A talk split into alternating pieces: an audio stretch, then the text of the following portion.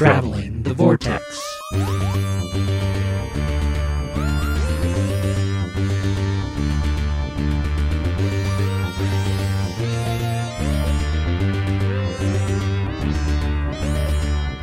We've joined the Doctor, the great Santaran Tyre rupper, as he travels the vortex and arrive at episode 453. I'm Keith. I'm Sean. I'm Glenn. How are you guys? I do well. I'm pretty good. I'm off again till Friday. Wow, lots of vacation, burning vacation I'm before the end of the vacation year. before the end of the year. That's it's it's the blessing and the curse of having been at the station for 23 years. Is I have four weeks of vacation, but a very limited amount of time to use it because of sweeps months. Although that is supposedly going away, but that's what we've been telling us for two years now. But so there, you know, I, I I don't think a lot of listeners know how that works. There are four sweeps months in the year, so there are four uh, months out of the year that we cannot take vacation. So that leaves you what eight months that you can that you can, which still seems like a lot, except for until this year. This is to, to be fair to, to my work. Until this year, you couldn't take off any of the same time that another person that works as so I'm a producer, so another producer can't take off at the same time. And so then you're trying you have to schedule around each other so that you're not off so it just and then you know obviously you, you can't count weekends because you're already off on weekends so it just it really narrows the days you can take off so Makes me so glad that the state just lets your vacation roll over. So Yeah, can- I can I- carry over whatever I wish I ours want. did that it's because so nice. sometimes it's just a pain to take my vacation Of course, the downside of this method is at the station you got to take it as right away, yes and assuming you stay around to accumulate Accu- it. I actually have to wait to it for it to accumulate. ah yeah So there there is a downside. that is a it. benefit for us and you know the other thing is that they usually don't let you take as much as I'm taking in a quarter or in a month for that matter. but they've been pretty generous with me, and and I'm off Christmas Day, which I was kind of surprised by that since I was off on Thanksgiving uh, and Black Friday. So Helps to be a senior I producer. guess that must be, that must be it. Some seniority. After 23 years, finally some seniority. I took the day off because it snowed. Uh, I had a late start because it snowed. See, I that's the that was the crazy thing is this is probably the first snow day that I've ever had and since I've worked at news, because you have to come in if you work at news. You have to be if you're scheduled. You definitely have to be there. And then there oftentimes if it's a big snowstorm, although this one didn't constitute that, I think, but then you're called in. But I this I was yesterday and today I didn't get a phone call one. What was funny is I, I goofed. Um, I had sent the text earlier because you know Cheyenne's daycare was closed because of the, the, the weather, and so I sent a text to Dave and my boss and let him know, hey, uh, you know, daycare's closed. I'm not coming in. I'm gonna stay home with her. And then I was texting you guys about road conditions and whether or not we were going to get together to record tonight.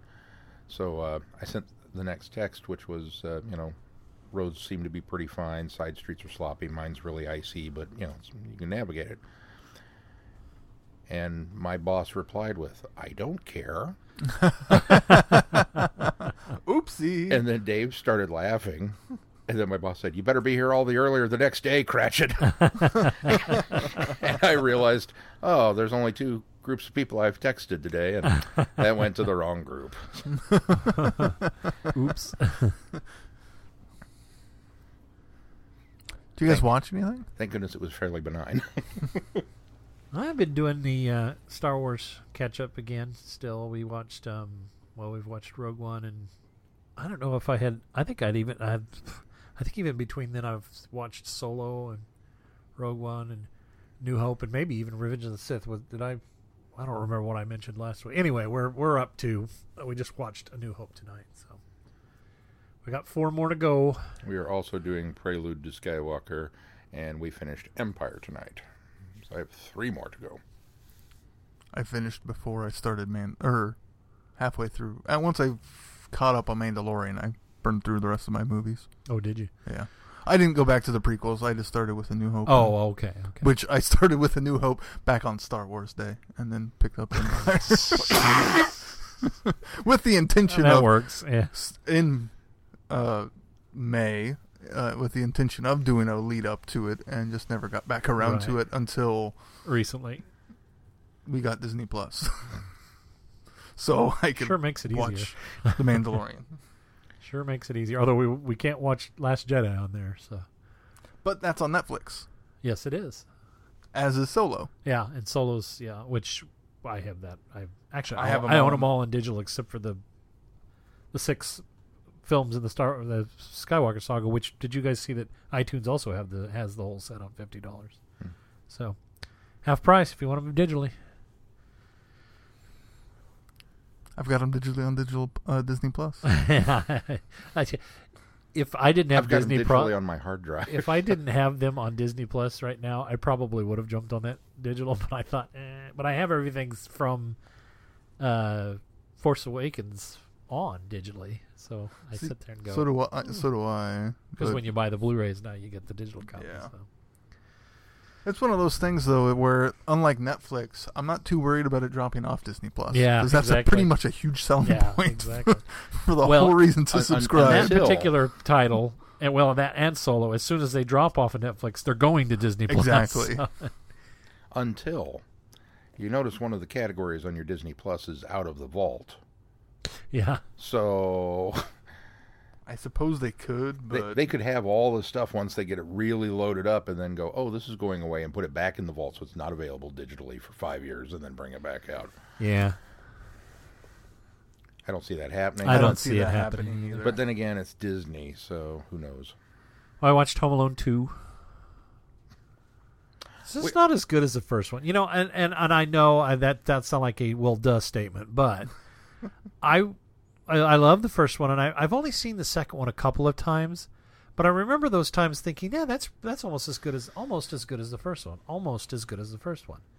I watched it this time, and I thought, no, this isn't very good. I mean, it's it's it's still fun, and but it's it really is a retread, and I think maybe that's why I my memory makes me think it was almost as good as the first one because it practically is the first yeah, one. it's very, very beat for beat. So I think, but watching it this time, I thought, and maybe it's because I watched them so close together now. But watching it this time, I thought, yeah, this is just this. They really retreaded this, and I'm not sure it works as well. So Um, we that. Just had a discussion about this earlier tonight, and I couldn't remember which one do they go to Paris. that's the first one, That's the first one is going to Paris, and the second one they go to Florida. Florida. Yeah, Okay. and Kevin goes to New York. And Kevin. yeah. I couldn't remember the order. Yep. We finished the marvelous Mrs. Maisel season three. Not as good as the first two seasons, but I think part of it's because I think they know they have a fourth season. They like they had renewed it for two seasons instead of just one, so it didn't feel like the story was as tight and cohesive because you know it's being stretched out feel like they the have to next season. sprint to the finish line. Yeah, or try to make sure that it ends in such a way Right. that you know They you get some pace so, somewhat of a resolution. But it was it was pretty good. It was still it's still worth watching if you haven't watched it yet. And then we watched Mickey's Once Upon a Christmas. We watched that today too. I, I don't think I've never seen that one. I don't think. Mason, uh, Mason. I haven't seen Twice Upon a Christmas. It occurred to me um, after we finished, and the little synopsis came up for the next one, and I went, "Oh, I guess I haven't. I thought I'd seen it, but I it didn't look familiar. So now I guess I'll have to watch that one." But yeah, Mason popped. Uh, Disney. He's been in a real Christmas mood. He he dra- he drug out all my Rankin and Bass uh, discs, and he's been watching those, and um, he's just really been in a Christmas movie and video mood, and and so it kind of warms my heart. I walk into the room, and he's already watching something. And I'm I don't get after him for not waiting on me. I just sit down and watch it with him. So. Nice. We watched Year Without a Santa Claus earlier today. That's Mel's favorite. All right. Well, should we move on to feedback? No news. News. You can do them in whatever order you want, Glenn. Dang it! Every time. Whatever. works. I'm just gonna switch them up for good. No, I'm not. What's in the news?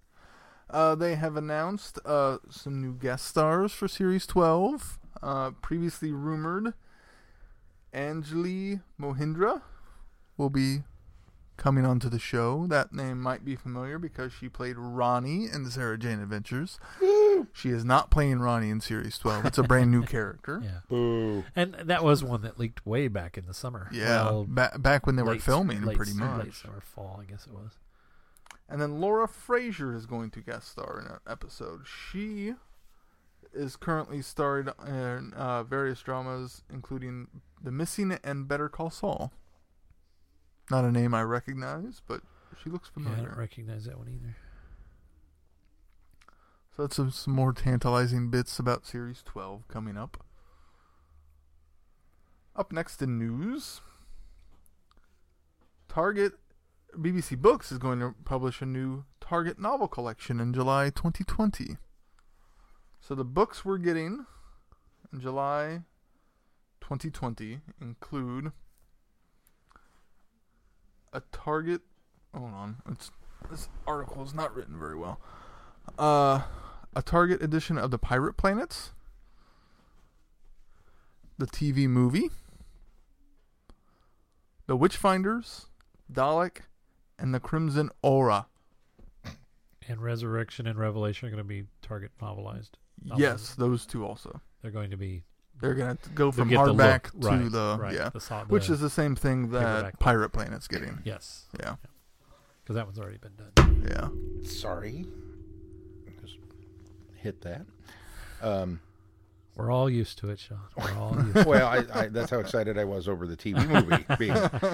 I dropped my, my, my drink. Um, so we've not had a novelization of that, like, ever, right?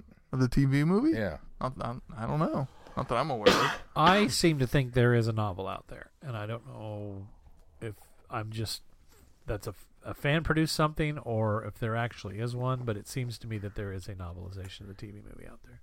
Why have we not read it? That's a good question. which, There is, which, uh, which now leads me to believe that there's not because we would have definitely read. There is a novel of the film. Oh, there is. It's called the novel of the film, Ah. Why have we not read that? I, written by Gary Russell. That'll give us another reason to do Doctor Who the movie. yep. Because we need so many excuses. So it was a coming in. BBC Books novelization. It wasn't a Ah. Target novelization. But now it will be. Now it will be because it'll get the nice fancy Target novelization cover. Because I think that's the only difference to these books. Oh, I'm sure it is. Except for the new ones, like Rich Witchfinders is. well, yeah, obviously Brand that's has an not actual been. new Yeah. novelization. There's a All the part new of me series ones. that just wants to go ahead and start picking them up. And, Yeah. You know, I'll, I'll, I'll get another complete set eventually. But when I think about the fact that I had so many of those Target novelizations that I foolishly got rid of, that uh, I don't know what I was thinking. What else? Well, speaking of books, Lethbridge Stewart books, the next series, series three, in Bloodlines, have announced the next book, An Ordinary Man, written by Andy Frankham, Frankham, eh, Allen and Tim Gambrell. It will be um, the third book in the series, and it removes. Uh, Here, here's a brief synopsis. The destruction of the casual nexus continues as the timelines of the Lethbridge Stewarts and Traverses are wiped out of existence. Ooh. A new reality has been created, so very close to the essential timeline, and it is to into this that reality that Anne Travers is sent to retrieve a man who bears a shocking resemblance to Alistair Lethbridge Stewart. So there's more of a synopsis on there, but that's the the next book in the in the series. That's the hook. That's the hook right there. Available for pre-order. Hmm.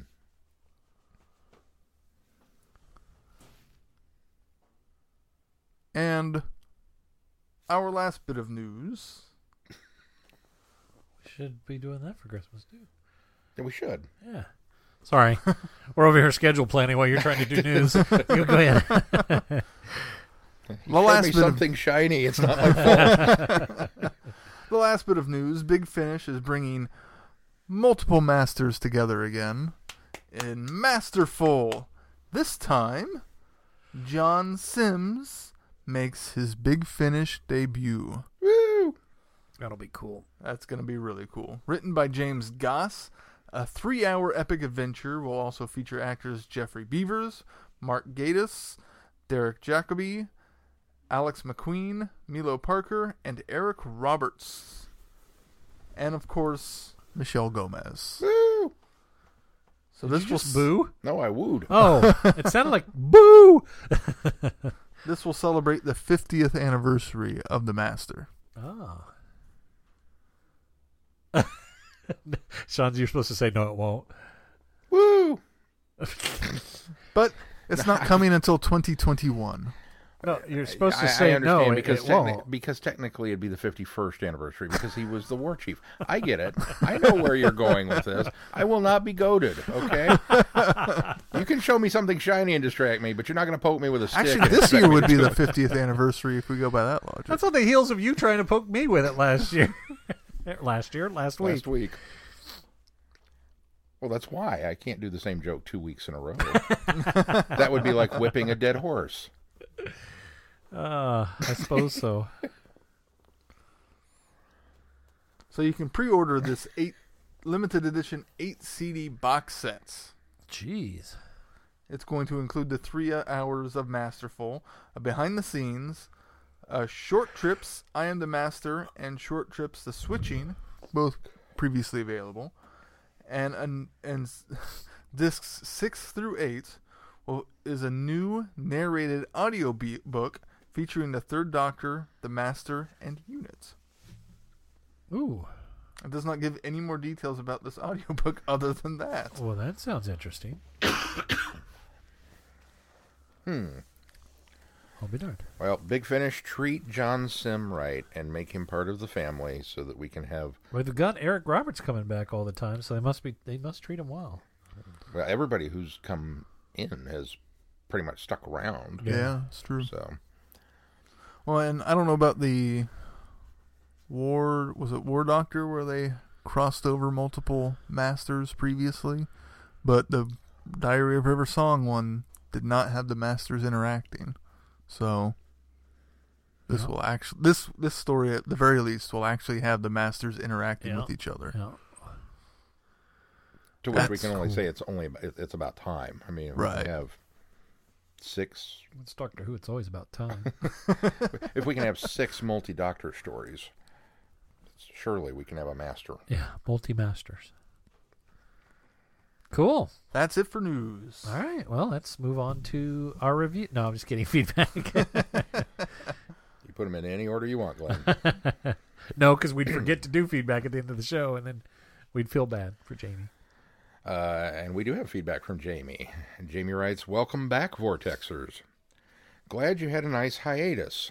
Sad to hear about Terrance Dicks. Yes, I know this is a bit late, but that's the way things go when I give you such a large amount. See, Sean, you can speak Klingon just as well as I can, which is barely. Enjoyable stalling. Interesting answer to the Does extra Peri stories hurt the sacrifice in caves?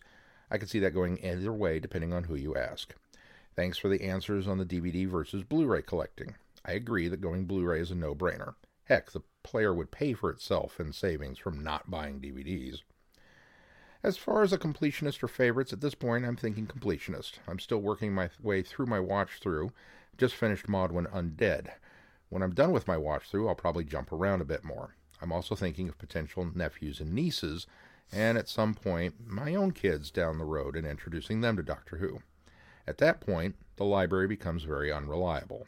So thanks for your input. Hopefully, it helps other people who are looking at starting a collection. Moving on to episode 171. I enjoyed your discussions on Captain America Winter Soldier. I'd have to say it's one of the best of the MCU films and one of my favorites. I enjoyed your report from the St. Louis Comic Con as well. The War Machines. I really enjoyed this one. Hartnell's finally morphing into the Doctor as we know him today. The main villain is well written, apart from the whole Doctor Who thing. Dodo's kind of worthless, and Ben and Polly are rather likable and engaging. A few things from your discussion or my thoughts on the story stand out. First, I believe it was Sean who put forth the Doctor Who is required comes from Wotan absorbing the Cushing films. I'd buy that. Second, Wotan feels like a proto version of the internet, especially it was originally designed for government military use. He, and I think that's an acceptable pronoun to use, also feels like Ultron, who wants to kill humanity to save the planet. If you watch the story with that in mind, it makes a whole lot of sense. And finally, for the War Machines at least, Ben and Polly. They really are an inseparable pair. Personally, though, I like Polly better. She seems to have more personality and isn't as stubborn or disbelieving as Ben. They're both still up there in the higher ranks of early companions. Time Works. I enjoyed this story. It takes the time travel aspects of Who and plays with them in a fun and interesting way. Not sure how this would have worked in the Divergent universe with no time or anti time, but still enjoyable and experimental big finish. That's something I see in a review site that I visit most often. Doc Oho Reviews is that they seem to be playing it safe these days and relying on nostalgia and filling gaps from the show with sequels, prequels, and dangling plot threads. But, anyways, this one is an enjoyable story. Episode 172 In the Image of the Fendahl. I've seen this, though it's been a while. I remember it being good, the effects are decent, the plot works for the most part. It's just not one of my favorites. Root of Evil, the Puffin book. I don't remember this at all, so I really can't say more than that. But as for plant based enemies, there's the Varga plants, the Krynoids, the vervoids, the seaweed monster from Fury of the Deep, and Meglos, at least as far as TV goes. Episode 173 and 174, this was your coverage of Torchwood Miracle Day. Never seen it. Had a really hard time getting into Torchwood, as I've said before, but Brenda's feedback on was excellent, though. Episode 175 and Part 1 of the Great Intelligence Archive. I think the Great Intelligence is a decent villain, while the Robot Yeti are just your bog standard monster. I've already gone on about the snowmen, so instead I'll talk a bit about the Abominable Snowmen. A decent story, and the first without any incidental music. Having no music helps with the suspense, I think, and it lets the sound effects shine. The Web of Fear. A good story that gives more threatening Yeti, the ind- introduction of the Brig and Proto Unit, I understand rushing it out with a recon, but I really think they should have animated the missing episode and re released it. Heck, animate the Abominable Snowman, and they can release a Great Intelligence box set with downtime as a bonus feature. Keep up the great show, Jamie. Thank, Thank you, you, Jamie. Jamie. And as always, your comments are welcome as well. If you would like to send us feedback, you can push that button on the website. All right, well, let's move on to our reviews. Harvest of the Sycorax. In the far future, humanity has a remedy for everything. Whatever the problem, Pharmacore has the answer, and a designer disease tailored to every human's blood type. Zanzibar hashtag has no need to be sad, scared, stressed, or depressed ever again. That is until vicious aliens arrive in her on her space station, intent on opening its vault. What will it mean for the human race if the Sycorax take control of what's inside? And when the seventh Doctor arrives on the scene, can he help convince Zanzibar to care about her life long enough to help him? I think I kind of come right down in the middle on this one. It's kind of a bum bum bump, but it's also kind of a not a bum bum bump. Well, why? Um, there are elements to it that I liked. I, I liked all of the, the world building that they did with uh, this pharmacore and the idea that humanity's going through this designer drug phase. That was cool. I love the idea of everybody's given up a blood sample in order to be part of this blah blah blah, and now we've got them all locked in a vault. That seems like something very plausible and stupid that we would do as a species. And now here come the Sycorax, and they're going to try and get a hold of it. And oh wow, is that terrible? That was all good.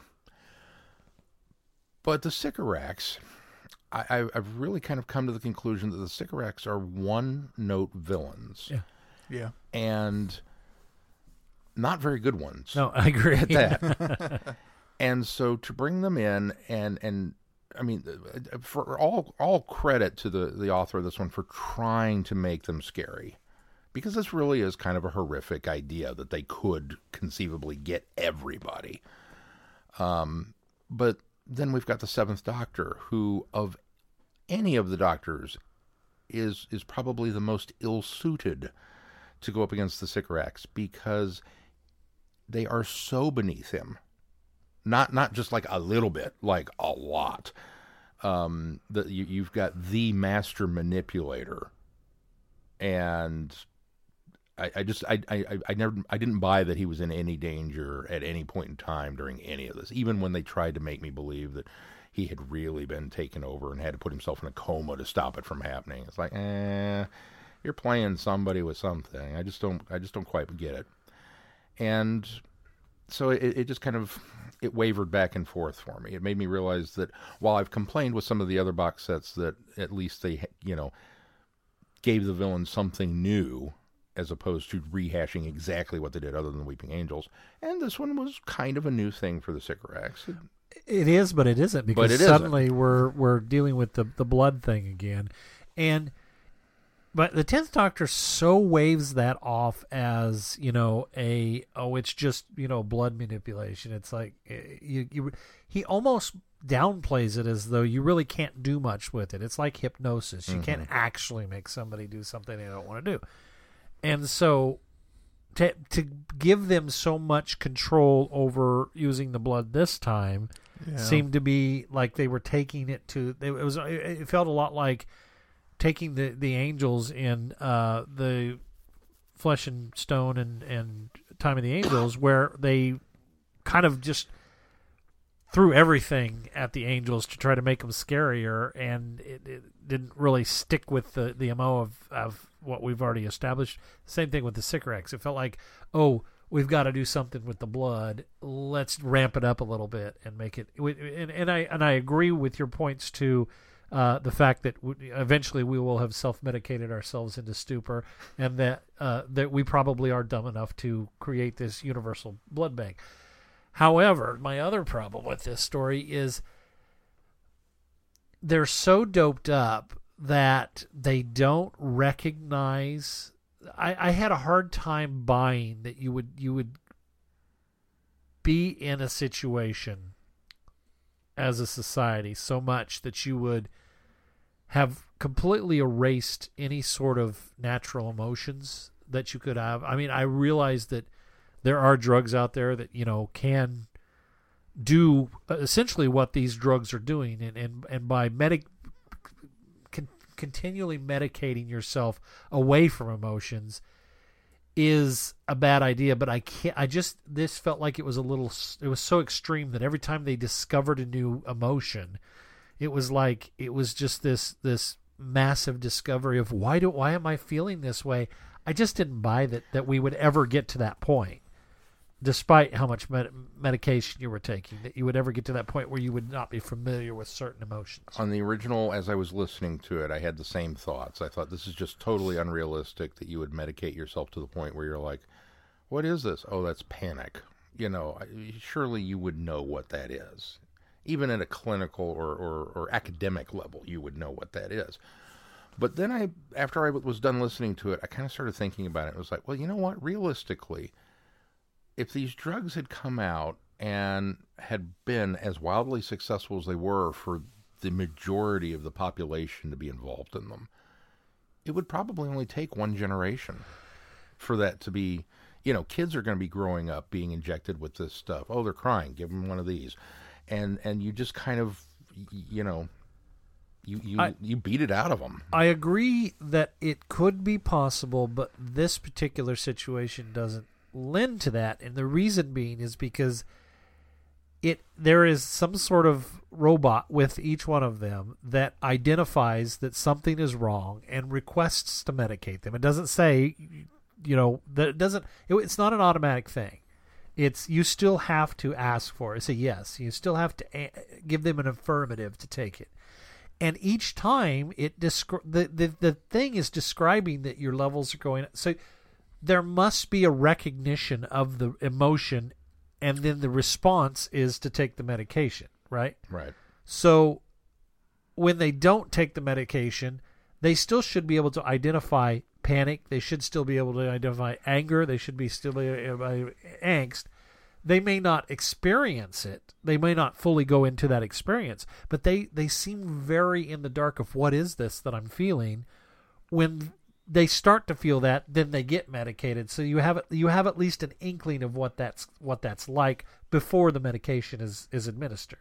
So that's the reason i have a problem with believing that they would go this far at this point because i agree that you're right that i think that can be done but i think when that when we get to that point is when the medication is immediately being administered when it's uh, uh, realized by some sort of influence, these computers or whatever, and just automatically done. Whereas this one, it seemed like they started to feel something, and then it, it said, "You're experiencing this. I recommend blah blah blah," and then they would go, "Okay," and then they would take it. So It's a bit like Equilibrium, but not nearly done as well because they, they, they, they feel like they should have been in this kind of zombified state almost if they're going to have that Yes, reaction yes, to yes, what emotion am I having. But for the most part, they seem okay. I mean, the, she, she's quite a, uh, quite capable of recognizing that she's suddenly very quickly developed feelings for this other woman, which was a beautiful scene. But then, okay, cool. But if you recognize that, you should be able to recognize panic right, right. or you know Yeah. so it, it just it Yeah. was couldn't quite make up its mind how far it wanted to go with that What it did do well, though, was once she was off the drugs and fully in it, ex- experiencing those emotions, I thought the exploration of that aspect of it was well. Uh, when she was further into it, of feeling all the different levels of grief and all this stuff after she decided not to take it, not when she's wondering what it is, when she recognizes what it is, and exploring how she's feeling about that, I thought that was all really well done. i'll give you that what else on this one? I, It's it's it was my first time listening to it. It was one f- for me that was just kind of like, yeah, it was okay. Right, I, I'm, in the- I'm in the same It's- boat with it. I, I I always enjoy hearing Sylvester McCoy's Seventh Doctor, and so you know that elevates to to a point of enjoyability. But I just was like, yeah, that was okay. It's probably my least favorite on the whole box set, just because it doesn't make enough of an impression on me for me to remember.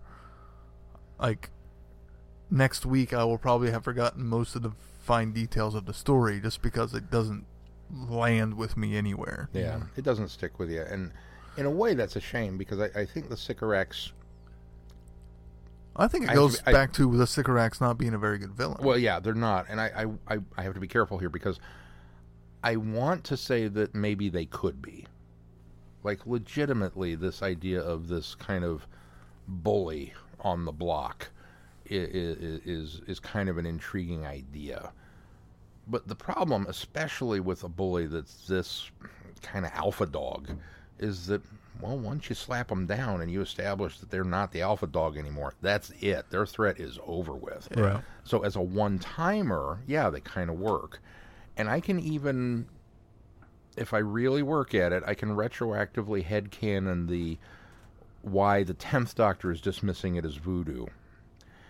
If we look at it linearly, the seventh Doctor, there he, he's obviously had some experience with them, or at least knows of them, and is familiar with this blood control. But maybe the first couple of times with it, He doesn't realize how little of an impact there is. yeah, it, it, it, it's it's it's more. It sounds more mystical than it really is. And by the time the tenth Doctor comes around, it's eh, you know, that, that's that's Been there, done That's that. voodoo. Yeah. We're not going to even bother with it. So, I, I can kind of sort of make that work. But Sure. then Well- again, I, I don't know.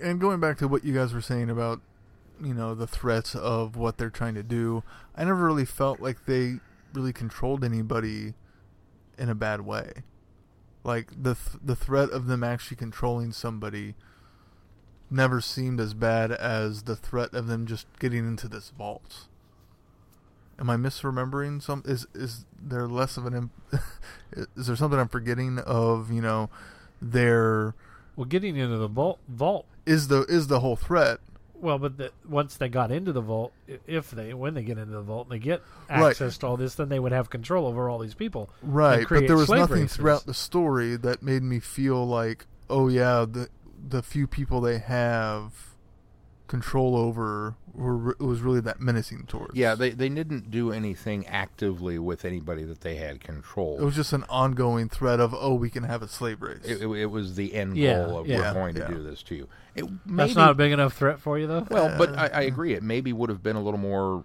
interesting or scary if, okay, we're going to put Bob under the, the, the blood control, and you're going to let us into the vault. Well, we can't do it. Bob, kill her.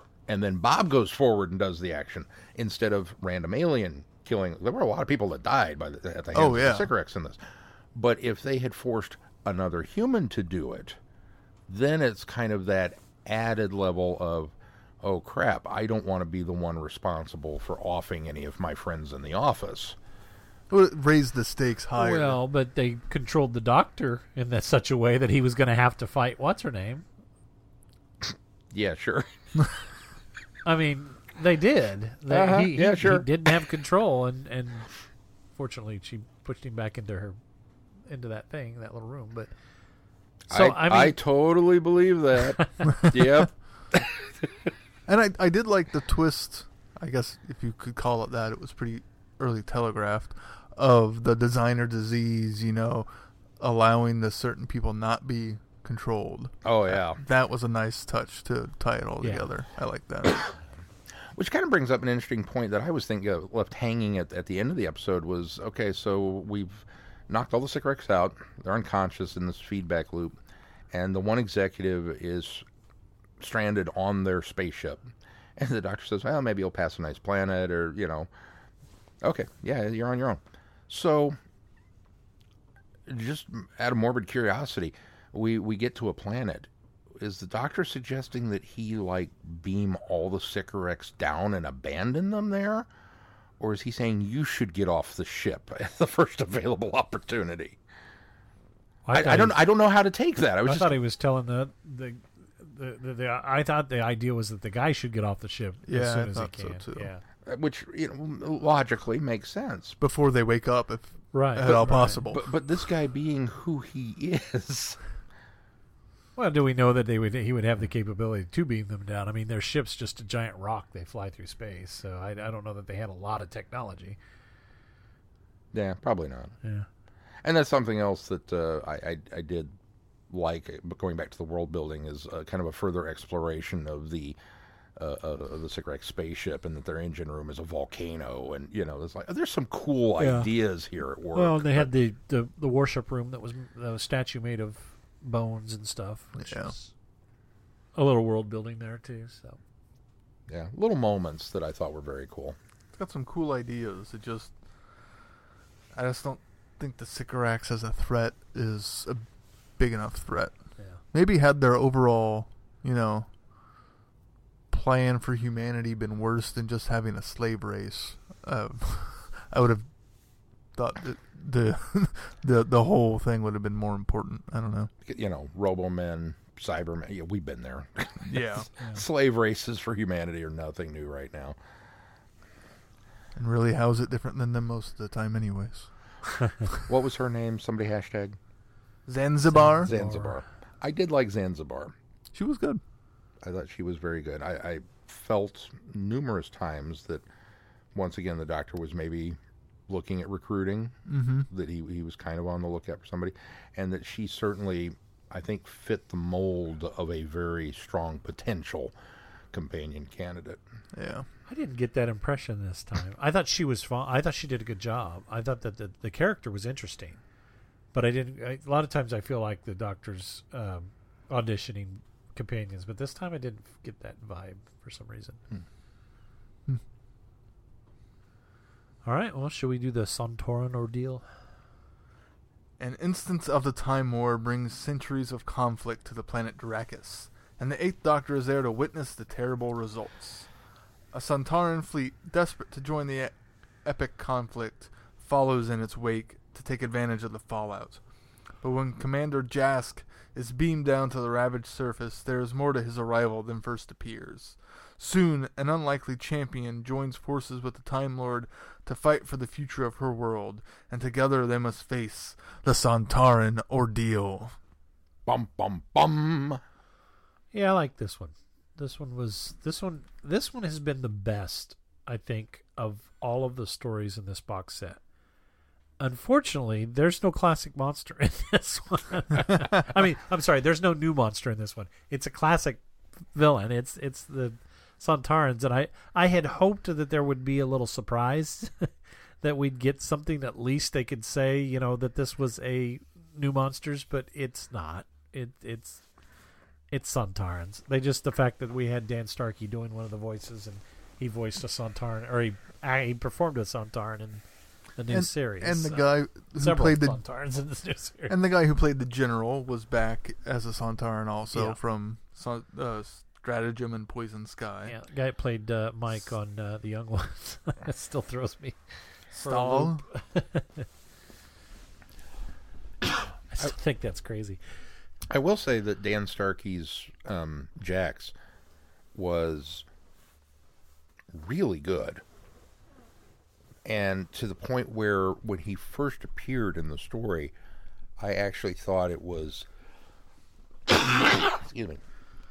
I actually thought it was the commander from Sontaran Experiment. I mean, he had hmm. that kind of gravitas to his voice. Mm-hmm. It didn't sound like a potato at all. So- but no, this one's kind of just. I mean, they, they don't really do anything new. We're not we're not stretching the envelope or anything. But this one to me was kind of like Doctor Who comfort food. It did exactly what I wanted it to do, and it gave me a fun story that was enjoyable. Apparently, there was uh, the character that Dan Starkey played in End of Time, the Sontaran. His name was Jask, also. Oh, is that right? Really? So you could almost, you know, say this is the exact same character that was hunting Mickey and Martha, that then later was trying to get into the Time War. Huh. So Okay. it is a new series character. it's a new character, new series character, but not. Yeah, it's still A new not- series yeah, villain. Okay, all right. If you look at it through that It's a stretch. Yeah. it- it's a stretch, but if you look through that lens, it ticks the box, and I'm okay with it yeah, now. I guess. And because it's the new series actors coming back for it, it's it's a stretch. I, I give will resend my shenanigans. Had had the story not been as good as it was, it would have been total shenanigans. but because it was such a good story, I'm okay with it. well, yeah, I guess since they used Jask, and then Jask was the character, then okay. Well, I'm going to put one more caveat on that. If they use Jask on purpose, then it's okay, and I'll resend the Well, shenanigans. I If it was completely not- accidental. I don't think that was coincidental. I think that was Quite the name to try to choose. Yeah. To, I think that was probably purposeful. I don't know. It's a sci-fi name. You got to have a J and a K and a Q, and you know. it's not a very Sontaran name. It's not. Uh, Jask? Yeah. Yeah, I thought it was. I, it's always those short four-letter or five-letter. Yeah, I guess I'm just used to them Linx, starting with Jask. S. I guess Yeah. Linx, yeah. Oh, links it. Yeah, With the X, yeah. Star. It sounded like they were saying stank every single time they said stank. I totally thought it was. stank. I thought so too. Stank. Apparently it's E, stink. Um, Paul McGann, once again, one of the best things in the story. The uh, anguish with which this falls apart for him very quickly. From the, the, the, the pleas of just don't take the war here. don't don't let this happen. And then it happens. And then going through the adventure and getting to the end and being turned on by another um, potential potential companion, you know, interview that was happening, and um, not that she was going to leave her kids or anything, but I just, you know, yeah, this one's kind of cool too. Doc. It was more apparent that he was wanting her to travel with him Yeah. than it was with Seven. Yeah, yeah, yeah, yeah. But you know, eight never, ne- eight never ever feels to me like he's auditioning companions ever. At the end of the story, he always seems to imply or or in a in a roundabout way ask them to come along, but he never throughout any story ever feels like he's interviewing companions. We've had doctors that have felt that way, Yeah. and six speci- or seven specifically, but I think part, some of that comes down to Seven's manipulation. It could be, and I think even ten, we've we've made comments where it feels like you know, well, with Astrid and you know, those kind of things. But Yeah. those those I think those stories are engineered to make you feel that that's happening. But I ne- never with Paul McGann. But he does always seem to have this expectation that somebody's going to come along with him at the end. So it's kind of a weird dynamic there where you know a lot of times we look at a story and go, "Oh, he's auditioning." I feel like he's he's auditioning. Never with McGann do I feel that way until the end when it is obviously he's like, "Well, you want to, you know, in a roundabout way." No, you're right. It's it's very much it, it, it goes on and it does its thing, and then in the last five minutes, you suddenly realize that he's had the guest room made up. It, it's but it's almost it's almost like the Eighth Doctor doesn't realize that he wants the person to come along until the end, until it's over. And he kind of reevaluates everything that's happened and thinks, "Oh, this might make a good person, companion." I think the difference is he doesn't try to put them through the paces as they're going through whatever they're going through at the same time. yeah, that's true too. And other doctors do. Yeah, He's so subtle about it too. Even when he does, well, you you could come with me if you right, want. exactly. Yeah, it's it's Yeah. almost. It's I don't want to say passive. What's the but he reverse makes of it sound passive like aggressive? Well, it, it's not passive aggressive. It's but just it, passive. It's all he makes it seem like an afterthought. Is Yeah. what it does. What he does. It's like, oh, maybe you know, should you could come with me. But then to have it, no, get off my planet. I never want to see you again. Oh, well, I'm really sorry. If I could do anything, I, I don't want to hear. And and Paul McGann, once again, he just has this wonderful voice quality that he can go from strong and angry to anguished and Yeah. and, and soft spoken to wounded puppy. You know. um, Well, I I think the the end of this does more too to to lay the seeds of of him turning, you know, deciding to take the go down the road. I mean, obviously, uh, Night of the Doctor or Yeah. yeah, Night of the Doctor is the the the, the turning point for him. Is It's the, final straw, the but final this is the, you know, previous straw. Yeah, right, right. So you you can see them laying the seeds for that that final decision. Yeah. So I'm sure they must do also in the new Time Wars stuff. I'm assuming so too. I like the idea of Sontarans wanting to get into the Time War because, of course, they would. I mean, it's the greatest war that ever was fought. Yeah. Why wouldn't Sontarans want to be a part of that? That wasn't new though. They they No. said that in uh, the the two parter in the series too. They they um, yeah, that's true. made the comment Yeah. that you know he he didn't let him into the.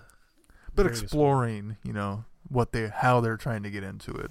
I Yeah. like that aspect of it, and the further exploration of a Sontaran, you know, homeworld. I mean, we know Earth society, we know a lot about Sontarans, but the fact that there's still more to to learn, like about the whole ordeal situations, I thought was pretty interesting.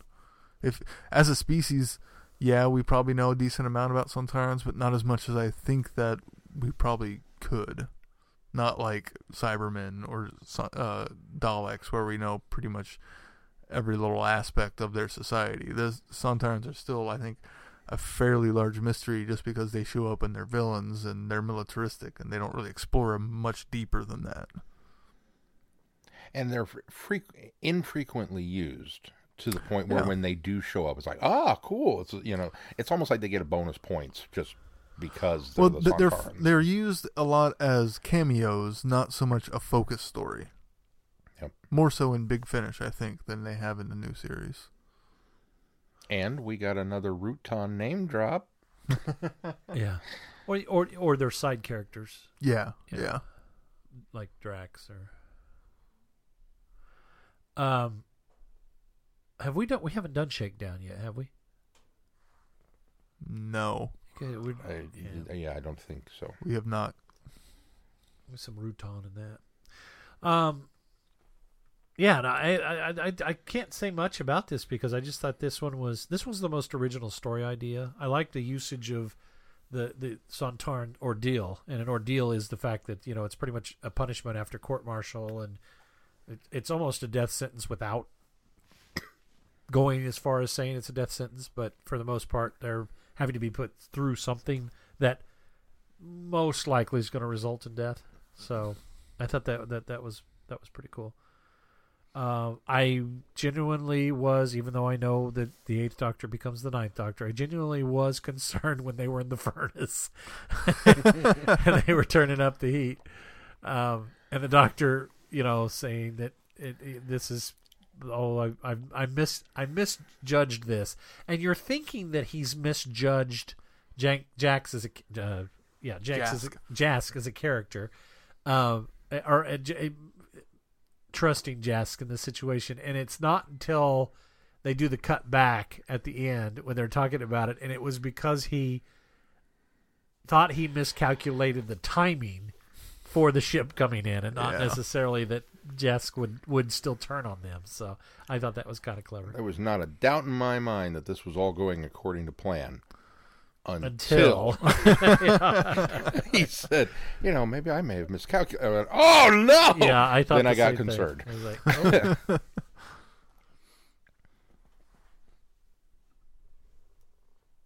cool.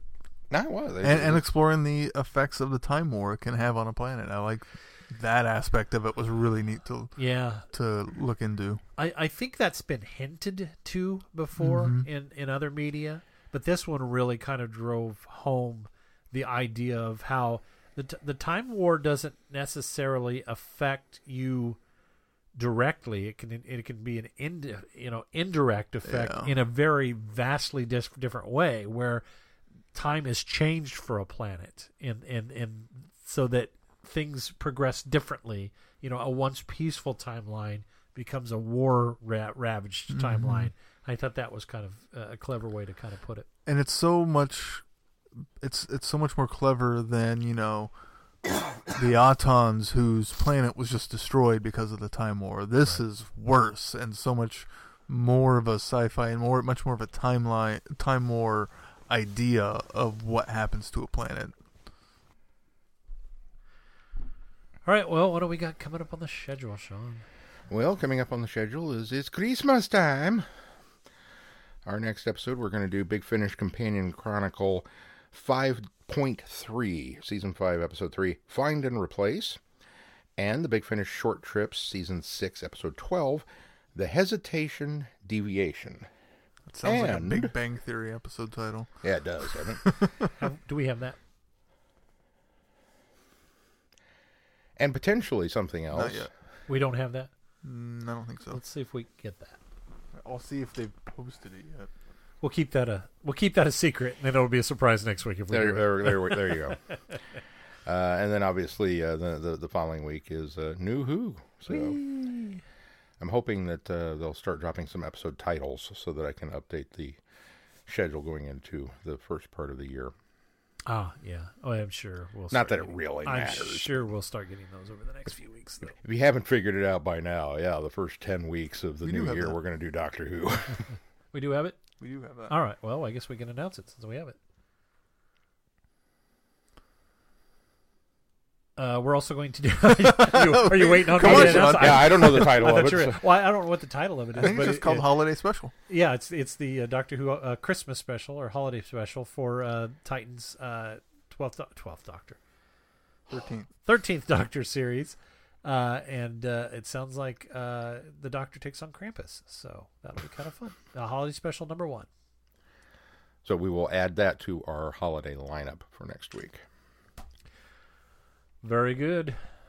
All right. Well, uh, make sure that you check out the uh, website for updates as as we go along. And as Keith, as Sean mentioned earlier, uh, be sure click on that feedback link. Uh, what do you, what did you say? That f- click, on the Push that button. Push that button. Push that feedback button. Um, you can also send feedback to uh, feedback at travelingthevortex.com as well. Or Facebook or Twitter or blah, blah, blah. And uh, until next time, I'm Glenn. I'm Sean. I'm Keith. Cheers. Good night, everybody. Be seeing you. Thanks for listening. You have been listening to Traveling the Vortex. Doctor Who and all of its associated programs are owned and trademarked by the BBC. No infringement is intended or implied.